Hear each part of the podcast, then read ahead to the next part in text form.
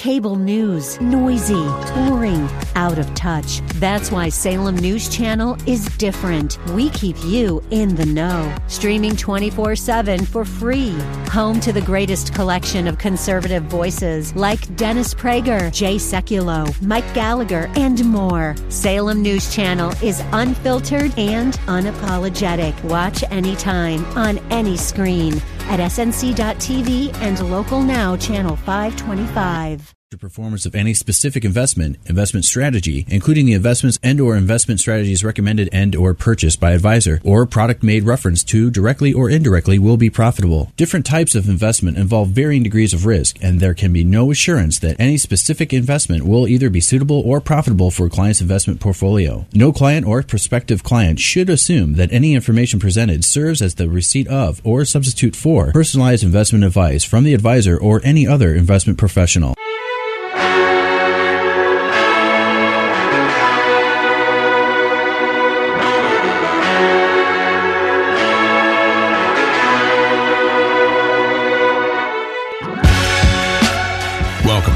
Bullington Capital Report, hosted by Bill Bullington. For the next hour, you'll receive information on current market conditions and trends that could affect your financial future. If you have a question, you can participate in today's program by calling 216 901 0945. That's 216 901 WHK. You can also reach Bill by going to his website, bullingtoncapital.com. And now, here's Bill Bullington.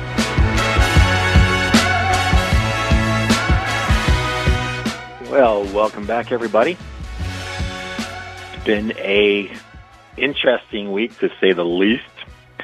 But uh, anyway, the uh, this is a uh, it's been very tough on people. Been getting a lot of phone calls, people calling in wondering if their money is safe, and so I thought I would refer to a few of the articles that I sent out on my company's newsletter. Uh, if you'd like to subscribe to that, it's free uh, just go to my website. It's bullingtoncapital.com and sign up there on the uh, contact us page. Once you fill out the contact us page, you can just say you just wanted the uh, newsletter. It, it's a really good service. I, I edit the text on the uh, newsletter before I send it out, and I try to keep the articles that are being suggested for me uh, relevant to whatever is happening in the, the market environment at that particular time and this one's a doozy. and so I thought I would start off by just uh, just reading from some of these because it's going to make you feel better. Uh, and the, reality is, uh, it, it seems less scary than it is. So, I'll, I'll, with having said that, the, the first article is uh, called "Is My Money Safe?" Here's what is covered and how you can do more. And the article goes on to say the customers of Silicon Valley Bank aren't going to lose any of their deposits. Neither will the businesses or individuals who have money at Signature Bank. That resolution, however, doesn't make the upheaval of the past several days any less scary.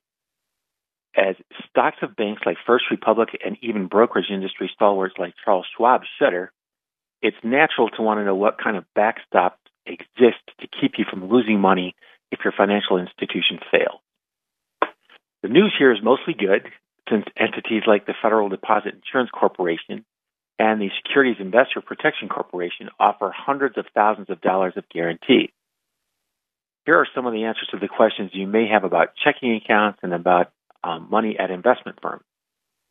We'll also suggest a few steps you might take even if the tumult, tumult subsides. I could say that. Shoring up defenses and having a few backup plans is just good financial hygiene. So, how much deposit insurance exists for my bank account? You generally get $250,000 of insurance per depositor per bank. The insurance covers several categories of holdings, including checking and savings accounts, prepaid debit cards, and certificates of deposit. In the Silicon Valley Bank and Signature Bank instances, regulators chose to make depositors entirely whole with no cap. By the way, when that first started happening, I was wondering if I was reading that correctly. And turns out, yeah, I was reading it correctly. They're going to make the depositors whole with no caps. That's pretty interesting. Anyway, though there is no guarantee that they would do it again the next time a bank failed. So I guess the, uh, the guys that come up first are actually going to have the most protection, uh, but you never know.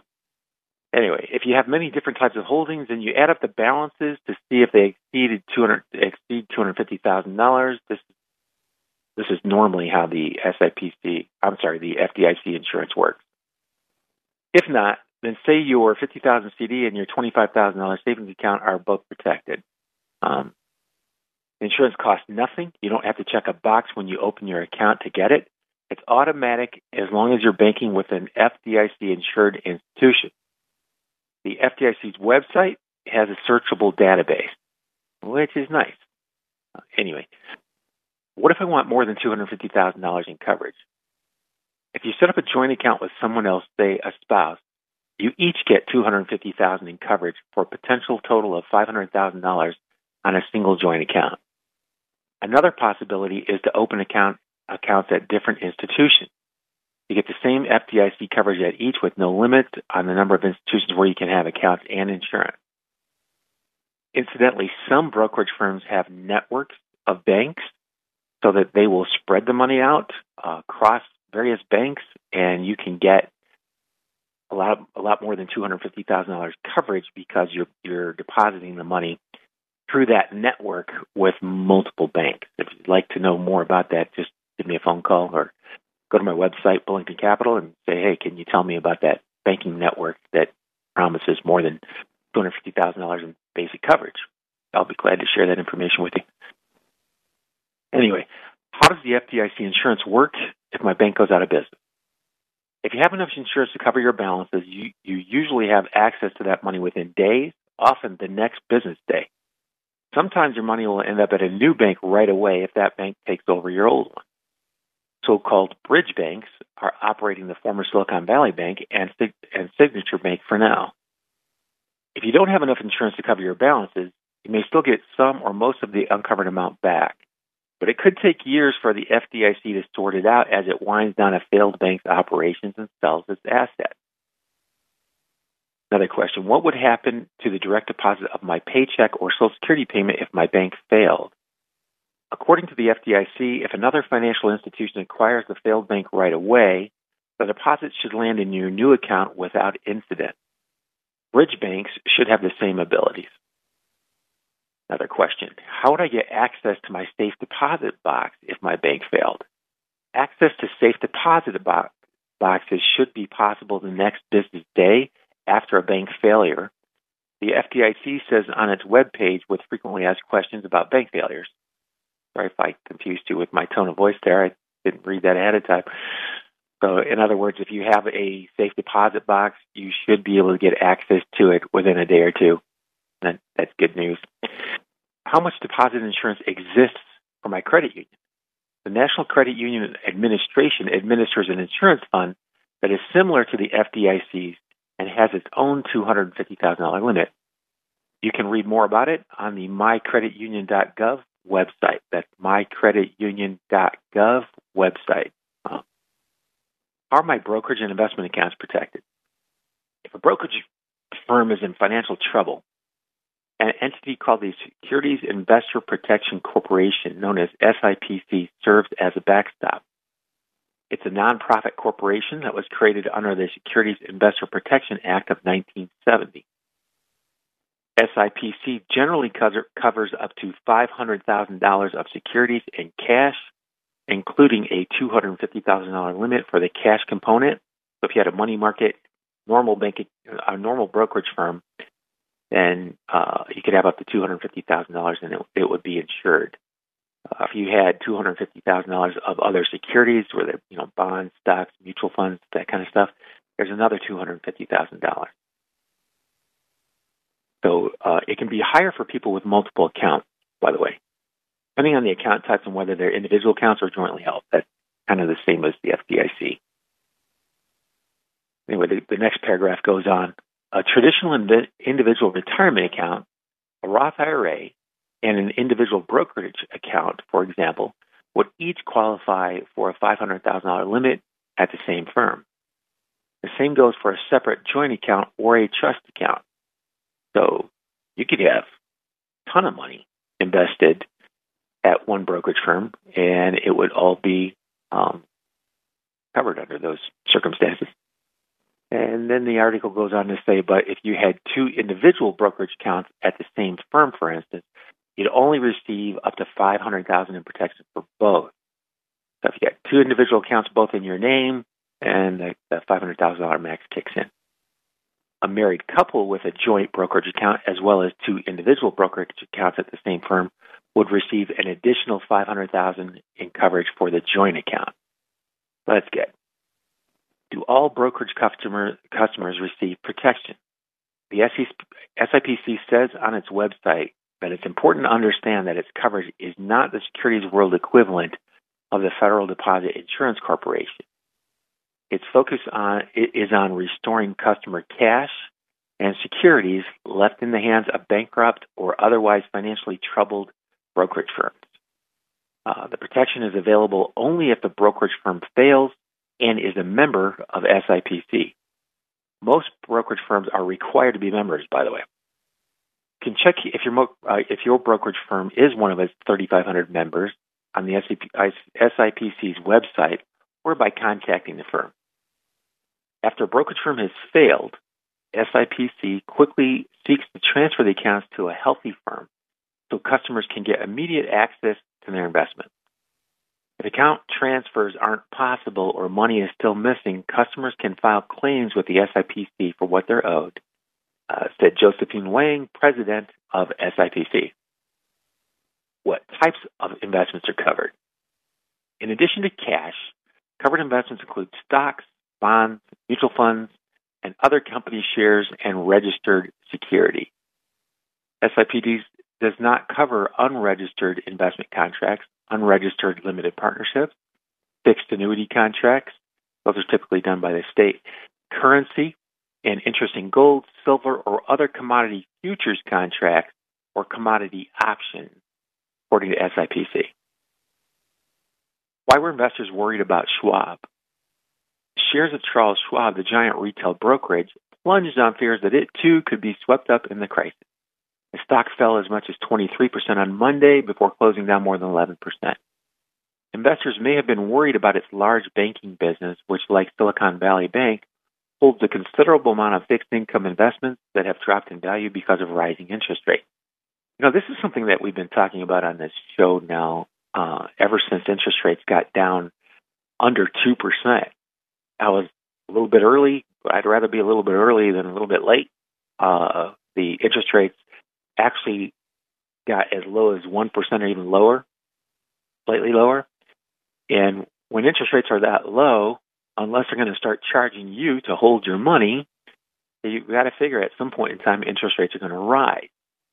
When interest when interest rates rise, bond prices fall. If the bond prices fall and you're a bank that invested in them when interest rates were really low, you bought 30 year bonds because they were paying slightly higher interest. Well, that was a mistake. You probably, hopefully, this typically what happens. It's normally about a generation or so, like 10, well, less than a generation.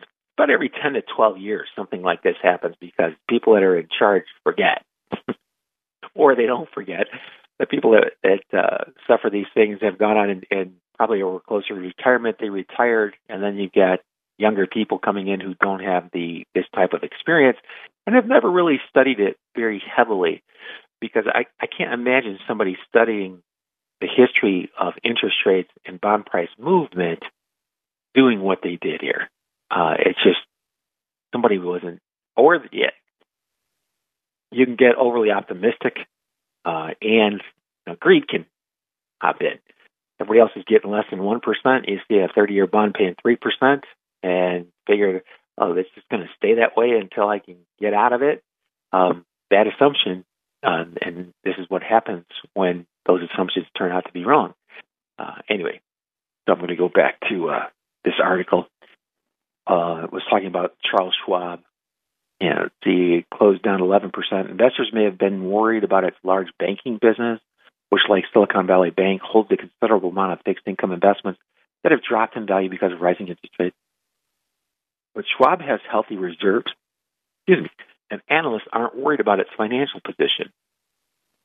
And as a top, as the firm's top executives recently pointed out, more than 80% of its clients' cash is insured dollar for dollar by the FDIC.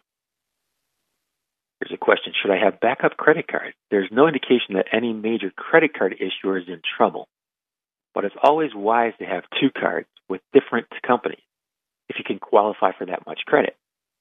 You might lose your primary card, for instance, or the card company could shut uh, the card down if it's worried about fraud, say when you're traveling. so that's interesting. I've never seen that happen. By the way, it never really even occurred to me that uh, somebody may well, is on a trip. Uh, I had a actually had a client that lost their credit card uh, that was issued by Fidelity, and they were in Europe, and we got another one issued and overnighted it to them. I think it took a total of 48 hours for them to get their card, but um, that was interesting. anyway, could I lose access to ATM withdrawals? If a bank fails, there could be a there could be technical snafus. That's the word they actually used. If a new institution inherits insured accounts, that might render an ATM card inoperable for a few days. Another possibility is a widespread power outage that lasts for days. By the way, we've been getting rolling outages on our internet access for a few years now. Well, yeah, since COVID. And uh, that is horribly frustrating. Anyway, it just makes it harder. It's not impossible. You just spend a lot of time waiting around.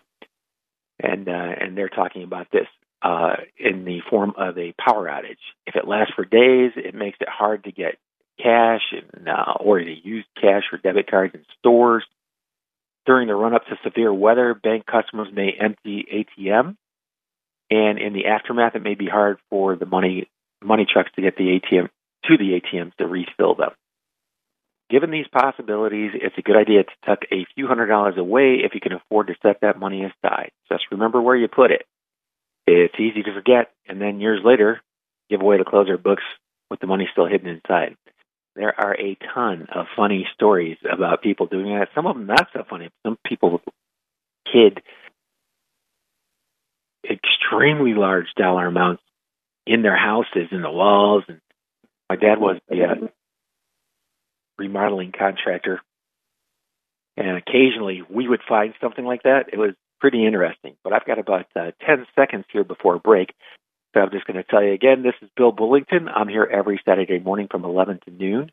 Uh, if you'd like to call into today's program and ask a question, 216-901-0945 is the number there. 216-901-0945. You come back, I've got a couple more articles It should make you feel much better about what's been going on over the past week or so. And I'll be back right after these messages.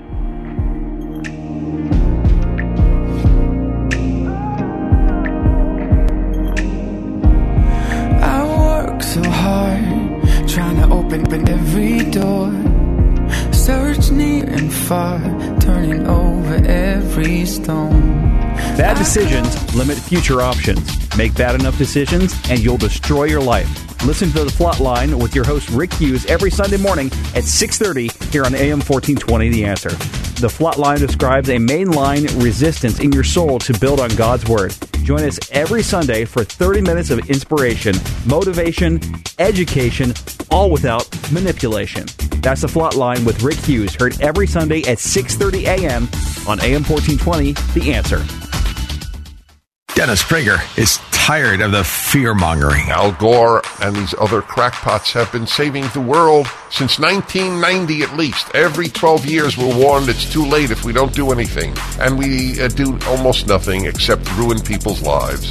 The damage that the, the, the, the latest panic mongers are doing is daily in the news. The Dennis Prager Show. Weekdays at 1, right before Sebastian Gorka at 3 on AM 1420. The answer. And Odyssey. Do you ever find yourself saying, I need a vacation? Vacation Fixation can help. At Vacation Fixation, we specialize in all inclusive trips and cruises to Mexico, the Caribbean, and Disney vacations. Why choose us? Our clients book through Vacation Fixation because they are frustrated with online trip brokers and timeshare scams.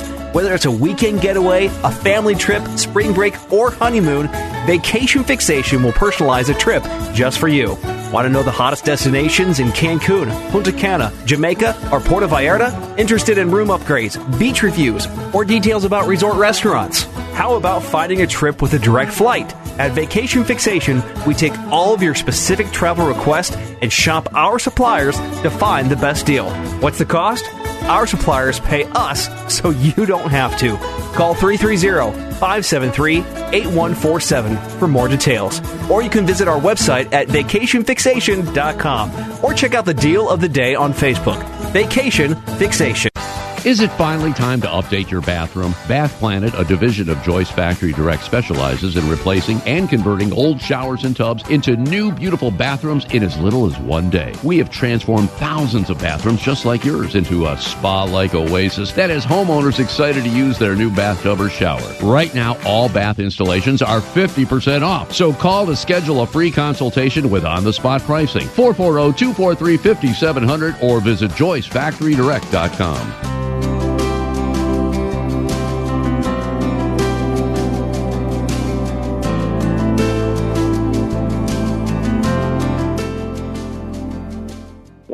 welcome back. This is Bill Bullington. I'm the owner and operator of Bullington Capital Management. The, uh, if you hear anything on this show that you'd like more information on, or if you'd like a copy of one of these articles that I'm using today, uh, which I really appreciate a lot from the service that I'm allowed to select these from. Uh, yeah, they are. Uh, this is a newsletter that you can sign up for. It's free. You can just go to my website. It's bullingtoncapital.com. And uh, I don't produce the articles. They're coming from Forbes and Fortune and Barron's. Um, I just edit the newsletter that goes out and uh, approve or disapprove of the articles, whatever the case may be, uh, before we send them out. And uh, I really like this week's selection. I'm amazed at how quickly so many um, people just responded and, and put out some really good material. This article came from Forbes, and it's called Lessons from Buffett and Lynch on Investing Amid Crisis uh, Opportunities for the Patient Investor. Now, for those young people who don't know who Lynch was, Peter Lynch was uh, has the track record for the um, best publicly held mutual fund, you know, a fund that was held, a fund that was open to the general public, and uh, but you can look him up. Just Google him. Uh, it's spelled L Y N C H. Buffett's one of the richest men in the in the world, and he got there by running a fund and investing throughout his entire lifetime. So, pretty decent information and advice from these guys. Anyway, the, the article goes on to say from the collapse of the railroads in the 1800s to the Great Depression in the 1930s, the savings and loan crisis in the late 80s and early 90s, to the great financial crisis in 2008 and 2009, speculation over investment, leverage, and too much of what appears to be a good thing oftentimes ends badly for investors and those financial institutions that are playing a part of that game. Silicon Valley Bank is now the latest casualty of a long but sometimes forgotten pattern. Uh, there are risks to being overly exposed to an area of the economy that is high in speculation and overvaluation. As Warren Buffett once said, you find out who is swimming naked when the tide goes out. That's kind of a frightening thought. A 90 year old man. I'm just kidding. Anyway, Buffett, uh, Buffett always once said, opportunities come infrequently. When it rains gold, put out the bucket, not the thimble. And uh, that's easier said than done. I understand. But I think he's right. Anyway, I'm sure he is. Silicon Valley Bank backdrop story. For Silicon Valley Bank and some of the tech startups that did business with them, the ebb currently started with rising inflation in late 2021, which led to significantly higher interest rates. This led to a bear market in stocks, particularly growth stocks in 2022, which spilled over into the private market valuation. Venture backed companies found it harder and more challenging to raise funds, so many started drawing off their cash balances to cover costs. To make matters worse, Silicon Valley Bank invested in longer duration government bonds, and as interest rates rose, those bonds fell in value. In need of capital, the company had plans to try and raise capital, but the FDIC wasn't going to wait around. On March 8th, Silicon Valley Bank was solvent. On March 9th, cu- customers tried to withdraw 42 billion, and on March 10th, the FDIC had taken control of the bank. It was a classic run on the bank. Run on the bank just means a whole bunch of depositors decided to take their money out very quickly. And that can be very problematic for banks because they have to keep a certain amount of money in reserves.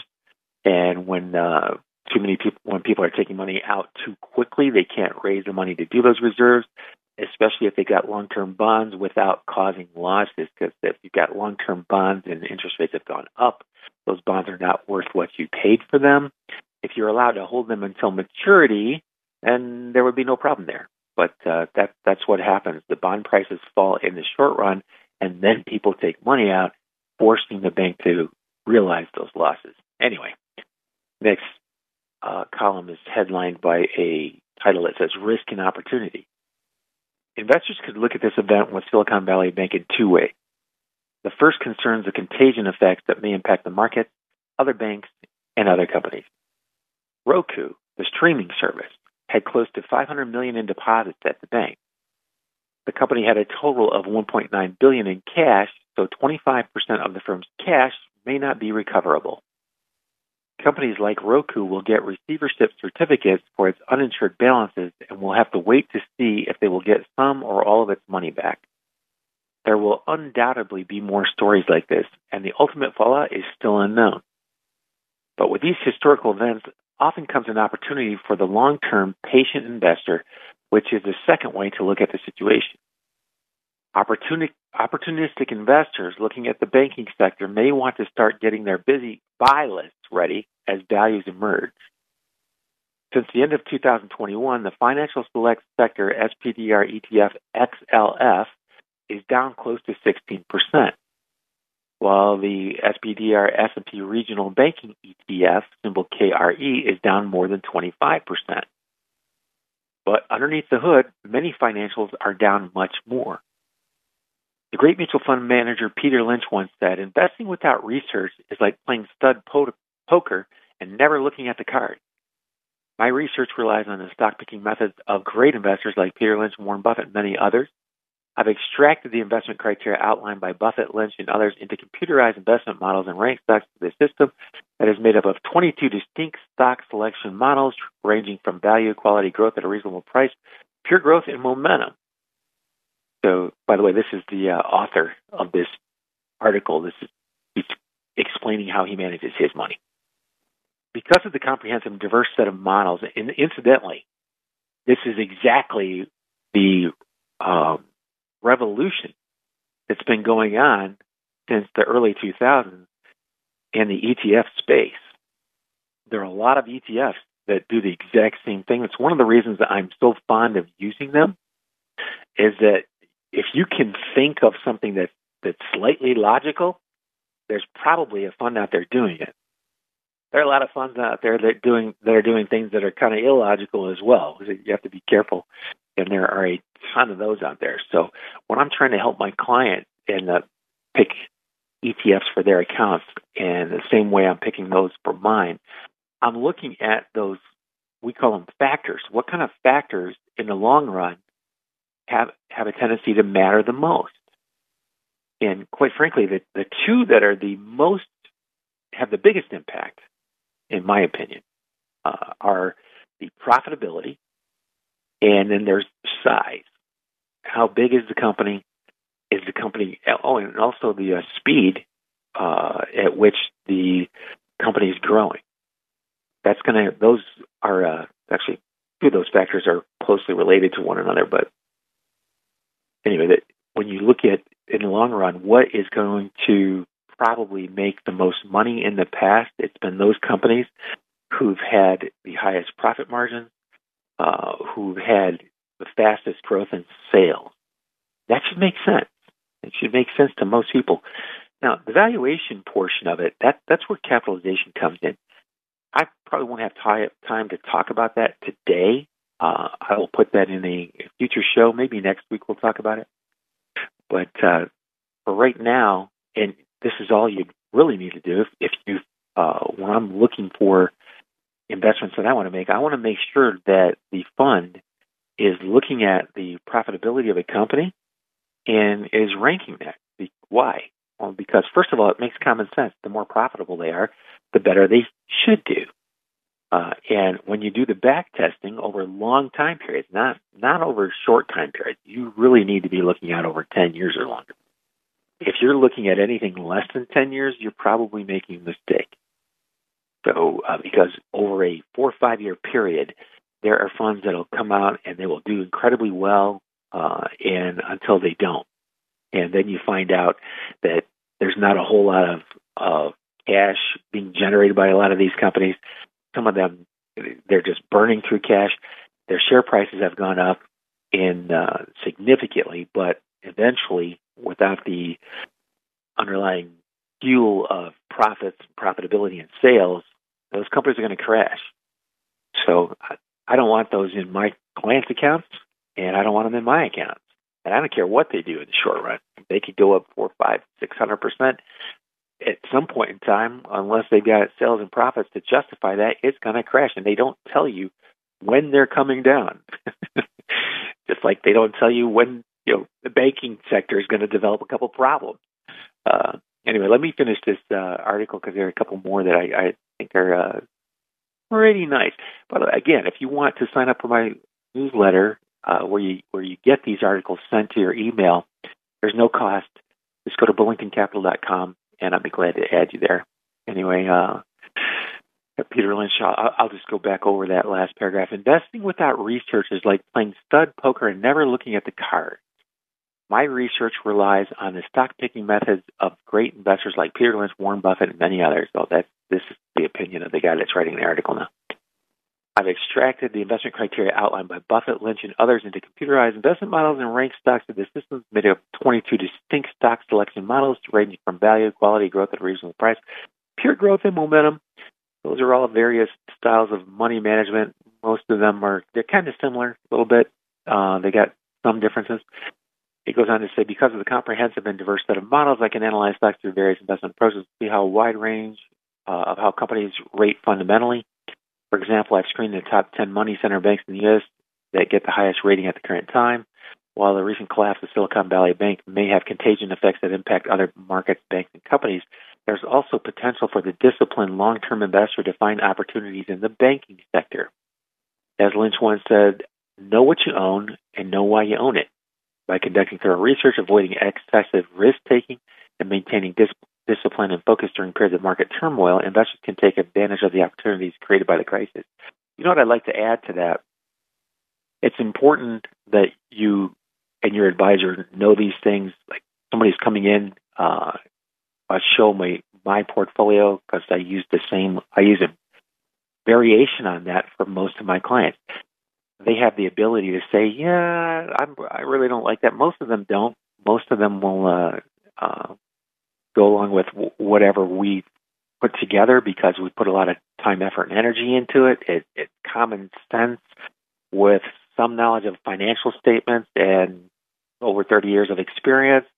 Um, and I can tell you that a lot of people are really afraid because even when you do that, even when you go to all these measures and you look at the funds and you look at the underlying stocks that they're investing in, you're looking at the breakdown, stocks, bonds, cash, the whole investment um, policy that you have at your firm, it's generally fairly significant, and it can take your uh, you a long time to get your arms around, especially the performance aspect of it. Not everything performs at the same time, and, and that is a really difficult concept for people. And so they get caught up when the S&P does very well. Uh, it's probably going to beat most other indexes. And if you're in those other indexes, there's a tendency to want to switch into the S&P or a fund that's similar to that. And typically, it's after two or three years, and you just figure, oh, I go, I am so tired. It, it happens long enough to convince you that it's going to stay that way forever, right until you invest in it, or I invest in it. And uh, believe me, I've had to live through that so many times. And uh, uh, eventually, you get to the point where you're going, okay. And by the way, it's not just living through it personally. You'll never have enough experience with one person. your own life experience to learn enough. By the time you learned anything, you only uh, you know you'll be in your 80s. The uh, so you have to study what other people have done. That's why I like yeah, to hear from Peter Lynch, uh, Warren Buffett. They studied from people who had done it before them, and they're sharing that information. Today, it's a little bit easier, I think, for an awful lot of people. You want to put together a um, good investment portfolio. I think it's not as hard as it used to be. It's you'll you'll probably never be completely at ease when something like this happens. It has a tendency to affect all stocks, not just some of them. Some of the stocks get affected a little more than the others. Uh, in the long run, though, you've got a, a good breakdown: stocks, bonds, and cash.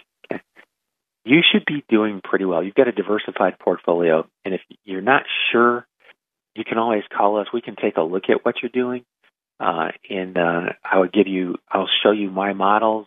You can kind of compare them. There's no pressure there. Uh, heck, I have a hard time calling back the people that want to talk to me.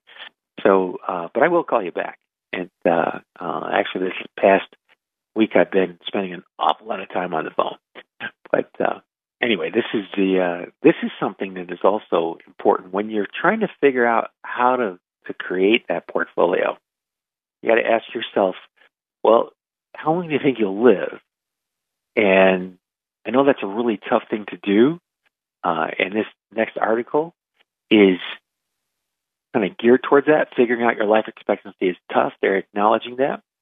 And the last part of it, or the next part of the headline is how not to run out of money, which is pretty important. So, uh, onto the article is consider a husband and wife, both 63 years old, who plan to retire at age 65. They've saved up enough money for a 25 year retirement. According to the Social Security Administration's actuarial life table, the man can expect to live another 18 years after retiring, while the woman can expect to live almost 21 years. It sounds as it sounds as if they have saved up plenty. What are the odds one of them will outlive their 25 years of saving? The odds are more than 60% according to this calculator from the American Academy of Actuaries and the Society of Actuaries. The calculator uses the same Social Security data with a few basic health questions mixed in. Looking at averages isn't a foolproof way of determining how long you can expect to live. People die at a variety of ages over a period of decades. According to the actuary's cal- calculator, a 65 year old man in excellent health who doesn't smoke has a 95 chance percent chance of living to age 70, and a 79% chance of living to 80, a 43% chance to 90, and 8% chance to, to 100. I'm going to take a real quick commercial break here. Uh, when we come back, we'll talk, continue to talk about what you can do to make your money last as long as you do, and which is a big part of the question most people have. This is Bill Bullington. I'll be right back after these messages.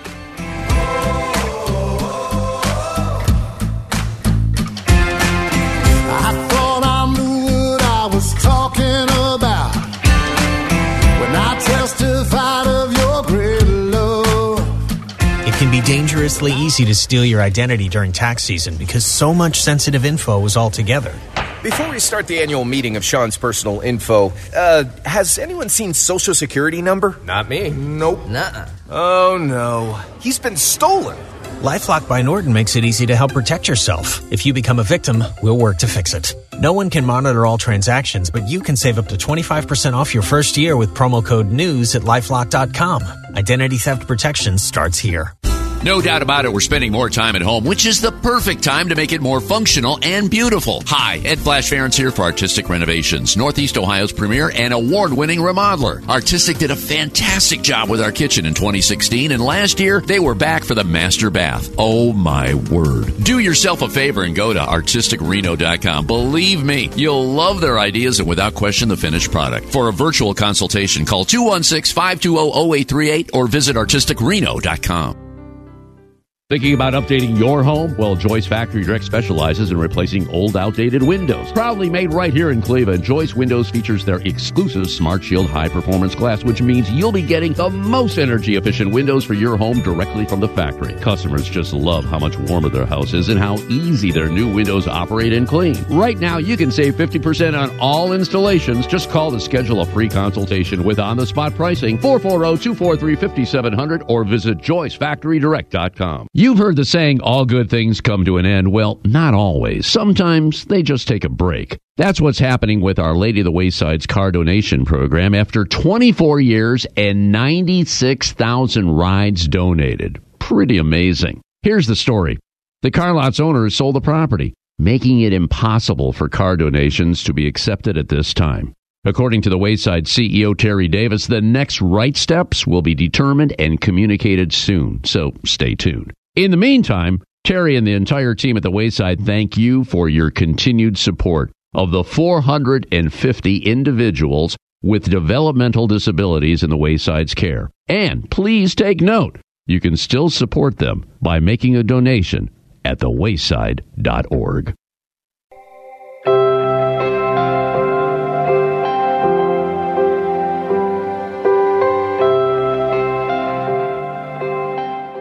Welcome back. This is Bill Bullington. I'm here every Saturday morning from 11 to noon. And uh, if you'd like to get in touch with me, you can go to my website, bullingtoncapital.com, or you can call us 330 664 0700.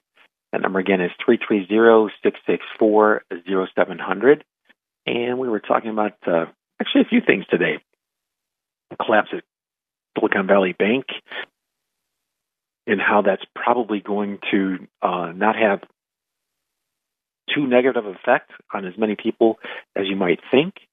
Uh, how to invest the money, and incidentally, when people invest with us, we use um, banking products from a brokerage firm, so there's an extra layer of protection there. By the way, and if you'd like to talk more about that, you know, feel free to go to my website and reach out to us or call us 330-664-0700. I'll try to get back to you as quickly as I possibly can. And you can do a lot more than the $500,000 that you get from basic SIPC uh, coverage or the uh, FDIC coverage. So, at any rate, uh, here's the. Uh, this is an article I thought was interesting. This is the one that uh, I get a lot of questions on. How much money can I spend without running out of money in retirement? So there was a great article on this, and it's uh, figuring out how figuring out your life expectancy is tough, how not to run out of money, and this appeared in Barron's on the 13th of March. And uh, uh, I'm just going to read right from the article because I think they do a better job than I can. anyway, if you're using life expectancy calculations to plan your retirement budget, you could run out of money. That's the that's how it starts off.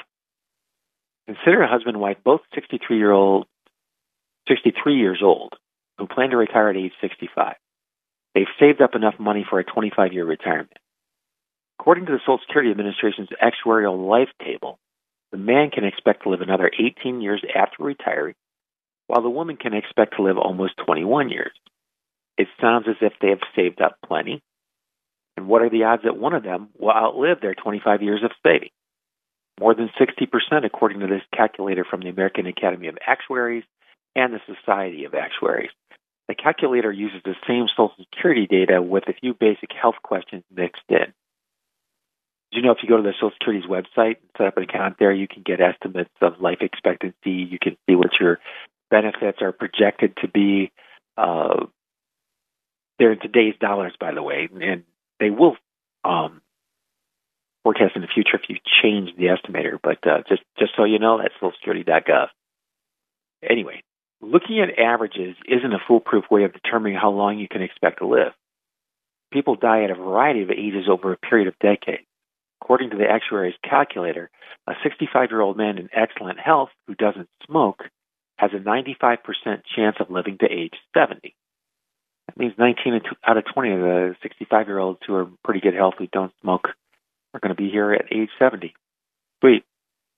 Anyway, uh, they have a 79% chance of living to 80 and a 43% chance living to 90 and an 8% chance to 100. It's a challenge, says Richard Faw, a Philadelphia based financial advisor and actuary. We never set a financial plan to be based on life expectancy. Um, I try not to do that as well. And uh, I'll come back to that in a, in a little bit. But uh, the article goes on for married couples, the math gets even more daunting. If that 65 year old man is married to a 65 year old non smoking woman in identical health, there's a 10% chance one of them will be alive at age 103. These re- retirement periods are a lot longer than people plan for, says Linda K. Stone, the senior pension fellow at the American Academy, Academy of Actuaries. Further complicating things, it's common for one spouse to live another 10 or 15 years after the first spouse has died, You know, The variability in lifespans presents a big financial planning challenge. Spend too much and you run out of money long before you die. Spend too little and you unnecessarily crimp your golden years. But there are steps you can take to make sure you have enough money no matter how long you live. They include using an actuarial calculator to obtain a more realistic appraisal of your likely lifespan, and then creating a base of regular income for Social Security, pensions, annuities, and other secure sources to cover essential expenses. Uh, if you've taken those two key steps, you have a lot more flexibility in what to do with the rest of your money. That, that's a really good idea. This is one of the things that, that we try to do at Bullington Capital. Take a look at what you think you might need during retirement. Um, the past several years, the products, in my opinion, have improved significantly uh, on annuities for retirees. I think a lot of that's because insurance companies realize that you know that every day 10,000 people turn 60 in the United States, and that there was going to be a lot of demand for it, and they're answering that, and it's competitive, which is a good thing. The more competitive it is, the better the rates are for us, and uh, that may be something you want to take a look at. How much income can you generate from an annuity uh, as a part of your overall plan? Anyway, there's a guidebook to how to properly plan for longevity. Take your calculations a step further. Start with this longevity calculator from the actuaries. It demands five pieces of information your date of birth, your gender, your retirement age, whether you smoke, and whether you assess your general health as poor, average, or excellent. I just have to stop for a second. These are estimates. They're trying to help you with estimates. Uh, sometimes when I say or, or I read something like this to someone, they take it as, okay, this is a guarantee. Nope, not a guarantee. It's just an estimate. And uh, so they go on to say, we we try to keep this simple with the factors that make the most difference. So here's what makes the most difference to your longevity. Uh, how old are you? Obviously, uh, whether you're male or female. Females have a tendency to live, live a little bit longer. Retirement age. Uh, I'm assuming that the earlier you retire, the longer your life expectancy, but I could be wrong. Uh, whether you smoke, that's the, the big one, and whether you assess your general health as poor, average, or excellent. Okay. Those are the key factors that the actuaries said make the most difference. Because they go on to say smoking, of course, has a big effect on your lifespan. A seven-year-old smoker in an average in average health has a 50% chance of living 12 more years. If she doesn't smoke, her life expectancy rises to 18 years. They were talking about a female there. General health is another key. Consider the 70 year old female non smoker. If she assesses her health as poor, she has a 50% chance of living 16 more years. If she assesses it as excellent, it rises to 20 years. How, how good are we at knowing our own health? People have a better sense of their health than of their longevity, than their longevity, yeah uh, says David Blanchett, head of retirement research for the PGIM unit of Prudential Financial. Instead of a single life expectancy number, the calculator gives you probabilities at various ages. If you aren't overly worried about outliving your money, use the age at which the calculator says you have a 25% chance of being alive, says financial uh, author Wade Pfau, who wrote the Retirement Planning Guidebook. Be even more cautious pick the age at which you have a 10% chance of being alive. Okay. By the way, the uh, Wade Pfau, he, I see him around quite a bit. I think he's associated either with American College uh, or the uh, uh, one of the other financial planning schools. He's he's a professor there. Anyway, make a plan to cover ex- essential expenses. The first step is to wait as long as possible to claim Social Security, the only current major annuity that is adjusted for inflation. Your monthly benefit will rise by at least 70%, uh, I'm sorry, 76% if you claim at 70 instead of 62. That's a big deal. 70% increase by, by putting it off. If Social Security and other pensions you receive are enough to cover essential expenses such as housing, food, and health spending, um, then you're all set. If not, there are other steps you can take to boost your safe income. One option is buying a lifetime income annuity. Currently, annuities for a 70 year old man have annual payouts of up to 8.42% uh, from a top rated insurer, according to annuities.com, a website that sells annuities for various insurers. I can tell you that the firms that we deal with, that number is pretty accurate.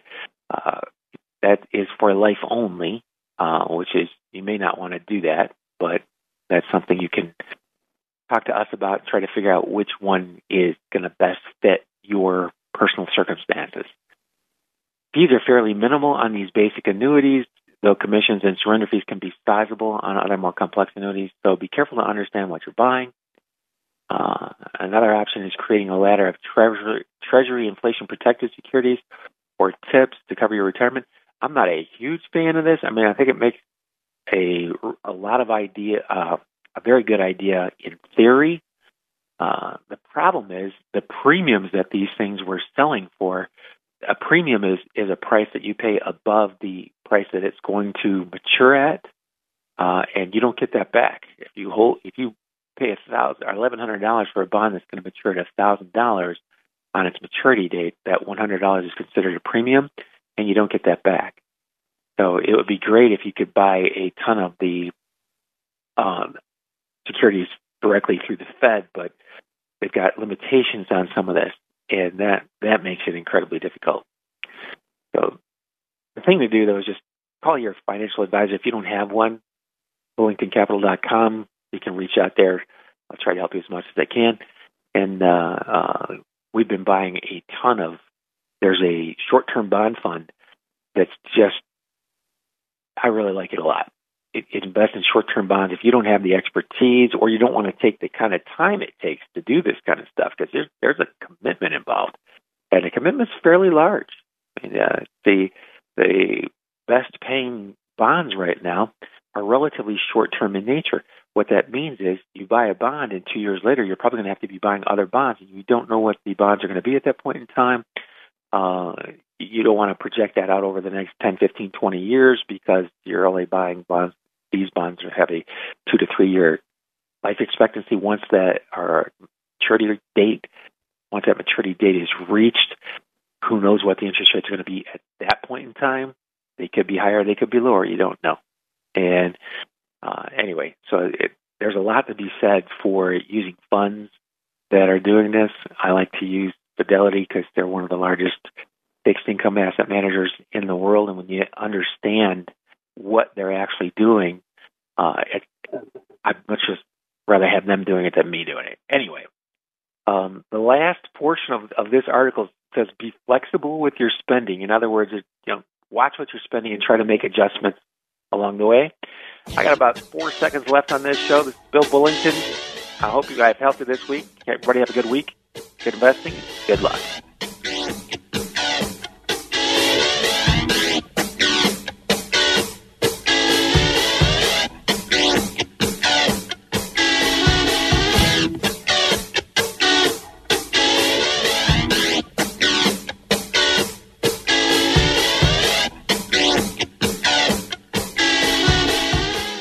Just caught another edition of the Bullington Capital Report, broadcasting every Saturday at 11 a.m. on AM 1420. The answer.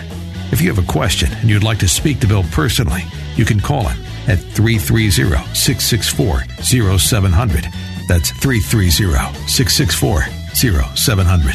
Or online at bullingtoncapital.com. That's bullingtoncapital.com. The preceding program has been paid for by Bullington Capital Management, LLC.